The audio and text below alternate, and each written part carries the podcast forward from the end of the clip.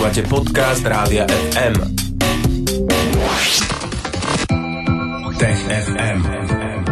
Budúcnosť je dnes. Tomáš Prokopčak z Osme je tu spolu s nami, tak ako takmer každý štvrtok po 15. Ahoj a vítaj. Ahoj. Ahoj Tomáš, a dnes sa budeme rozprávať o dvoch zaujímavých témach a začneme myšimi matkami. Uh, tie vraj učia niečo iné samice, uh, niečo o tom, ako sa starať o mladé. O čo ide? Je to taký veľmi zaujímavý výskum. Veci sa zamerali na to, ako a či vôbec si myši odovzdávajú skúsenosť, nie úplne z výchovou, ale teda zo, o starostlivosti o mláďata.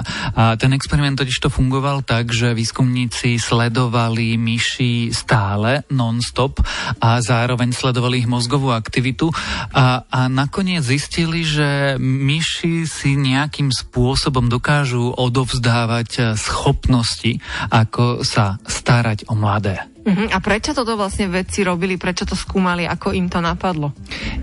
Oni v princípe nesledovali starostlivosť myší. Myši sa používajú ako dobrý modelový e, organizmus a chceli pochopiť skôr, ako funguje oxytocín. O oxytocíne sme už asi všetci počuli a v princípe sa prezýva hormónom lásky alebo hormónom dôvery.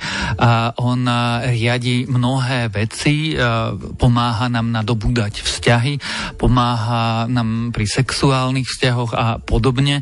A veci chceli vedieť, či má niečo dočinenia, mm, keby sme to hovorili u ľudí s materstvom. Uh-huh. No a tak sledovali, ako sa budú správať myši, alebo myšia samica, ktorá mala mladé, a ako sa správajú myšie samice, ktoré boli bez potomkov.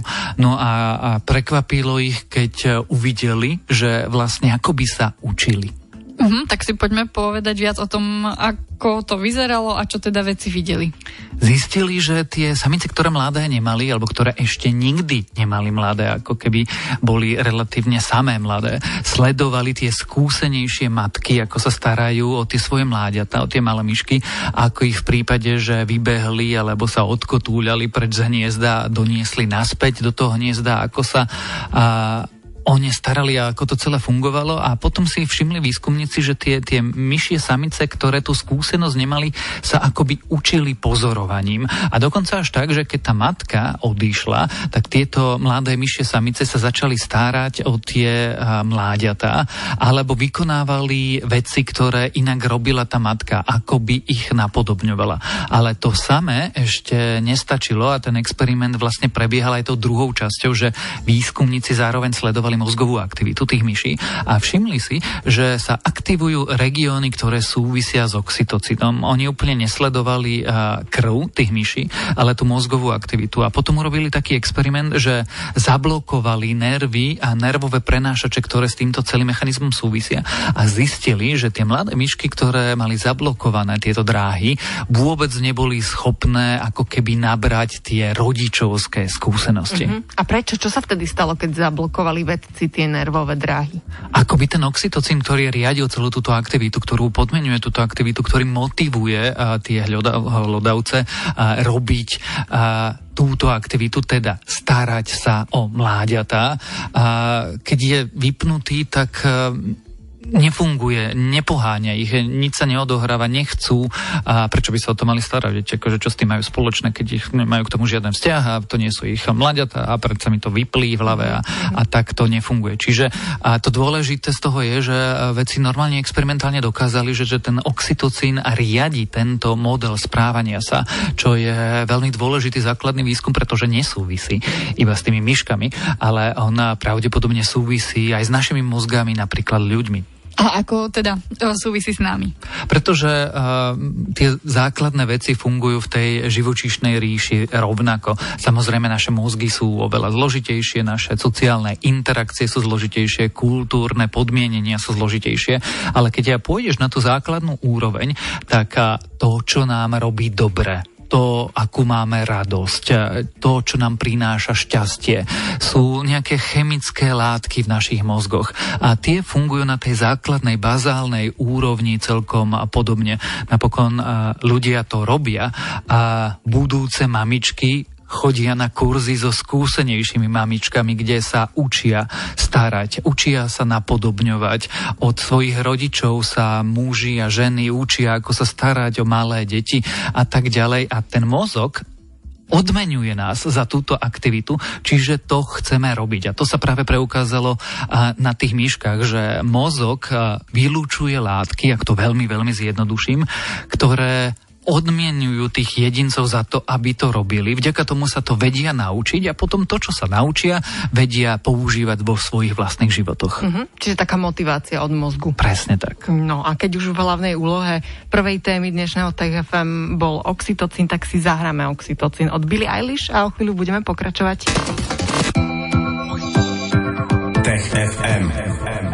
No a rozprávali sme sa o myších matkách a samiciach, ktoré odpozorovávajú aj e, ostatné matky, ktoré sa starajú o svoje malé. A teraz sa budeme rozprávať na úplne, úplne inú tému v TFM. Ďalšou témou dnešného vydania je mega krádež kryptomeny. Ako ukradli viac ako pol miliardy v najväčšej krádeži kryptomien vôbec. Tomáš Prokopčak, čo nám k tomu vieš povedať?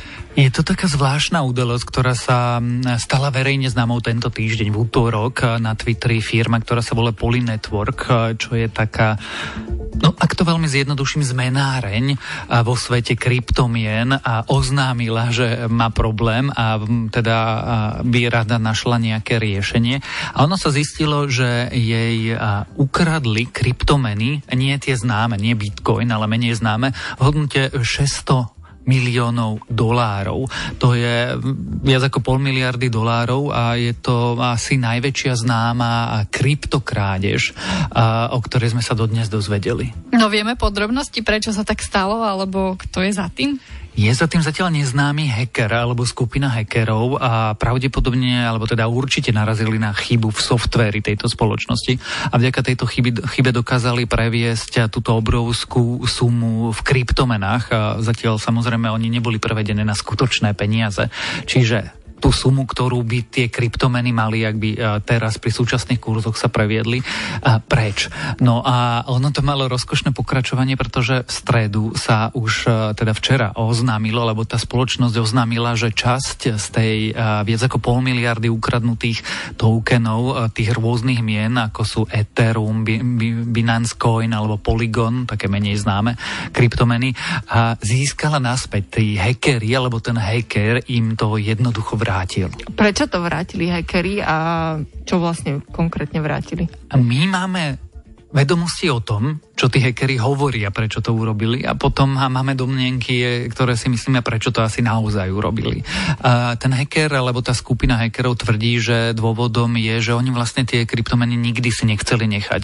Ich motivom bolo niečo podobné, ako robia Whitehead hackery, ktorí ako keby sú bezpečnostní analytici a robia audity. Že poukázať na to, že tá spoločnosť má bezpečnostný problém a dieru vo svojich systémoch. Tá diera je kritická, takže sa dajú odtiaľ jednoducho zobrať tie, tie meny alebo tie tokeny a, a keď sa mu to podarí, keď sa podarí upriamiť na túto chybu a teda prinútiť spoločnosť priznať, že má problém a začať ho opravovať, tak tie peniaze vrátia, že to bola taká ako keby dobročinná činnosť. No ale analytici odhadujú, že v skutočnosti ten dôvod môže byť oveľa jednoduchší a tie kryptomeny majú vlastne výhodu aj nevýhodu. Výhodu tú, že sú anonymné a, a zároveň sa dajú sledovať jednotlivé transakcie. Nie kto ich robí, ale tie samotné transakcie. To je ale zároveň nevýhoda. Čiže peniaze len tak nezmiznú. Samozrejme existujú spôsoby na čiernom trhu, ako tie peniaze preprať, ale tie kryptomeny jednoducho vidieť, kto si ich kam presúva. Vrátanie tých ukradnutých peňazí. Čiže bolo vidieť, kde sú presunuté, na ktorú peňaženku sú presunuté.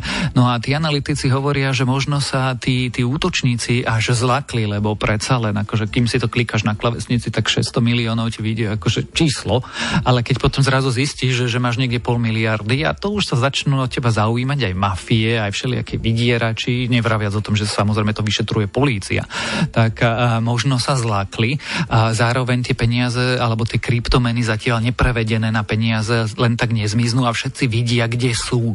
Akurát, keď nikto nemá a, okrem toho hackera prístup, ale teda tá, tá komunita sa vie pozerať, že kam tie peniaze, tie kryptomeny otiekli. No a tak sa možno iba jednoducho tí hackeri zlakli a teraz to chcú nejak urovnať. Porovnať. No a ako sa toto vyvíja ďalej, vieme, už teda ty si spomenul, že vieme, na akú peňaženku sa to dostalo. Tak uh, z takého toho pohľadu uh, krymy, zápletky, vieme, uh, o koho išlo alebo akých hekerov šlo? A niektorí bezpečnostní analytici, alebo teda úrady hovoria, že ešte síce nevieme, kto je útočníkom, ale že už to vyšetrovanie sa blíži k tomu, aby identifikovali, kto bol za tým útokom. Samozrejme, časť tých, eh, tých eh, tokenov v tej kryptomenách sú vrátené. Predpokladá sa, že možno sa vráti aj ten zvyšok, možno sa nevráti. No ale v najbližších dňoch až týždňoch eh, uvidíme, či úrady dokážu identifikovať, kto bol tým hackerom. A či teda bude vznesené obvinenie a budeme sledovať vlastne pokračovanie tejto kriminálnej zápletky, lebo či už ten motív toho útočníka bol taký alebo onaký, stále je to kriminálny čin, on sa nabúral niekam a tí dobrí hackeri to zvyčajne robia tak, alebo aj tí v šedej zóne to robia tak, že sa nabúrajú do tej firmy, zistia, že tam majú problém a, a ak to nie je tak, že tá firma ich priamo zaplatila, tak eh, povedzme, že dajú tej firme 30 dní na nápravu. Tá firma opraví tú chybu a potom tí hackeri zverejnia, že tam chyba bola, ale už tam nie je. A v tomto prípade sa to nie tak úplne stalo, takže môžeme naozaj iba pochybovať o tých motívoch tých hackerov, že o čím naozaj išlo. Uh-huh. No a na záver, mňa by zaujímal možno aj tvoj uh, osobný názor, Tomáš, keďže tým kryptomenám sa stále viažú aj rôzne iné pochybnosti s radou ľudí, že nie je to bezpečné do toho investovať a tak ďalej. Myslíš si, že táto udalosť, takáto mega krádež ešte zníži e, dobrú povesť kryptomien, že môže ešte klesnúť dôveryhodnosť takýchto mien? Ja keby som povedal, že kryptomeny nikdy nemali dobrú povesť, tak na fanúšikovia kryptomien ukameňujú. Ale uh, Keby si inak naformulovala tú otázku, či by ja som dal peniaze do mm-hmm. kryptomien, tak ja by som peniaze do kryptomien nedal. Nedal by som ich do bitcoinu ani v časoch, keď stali desiatky dolárov, ani stovky dolárov, ani dnes, keď 10 tisíce dolárov. Mm-hmm. Ale výhoda... Myslíš, že to klesne v úvodzovkách ako keby na burze? Vie, vieš, čo myslím?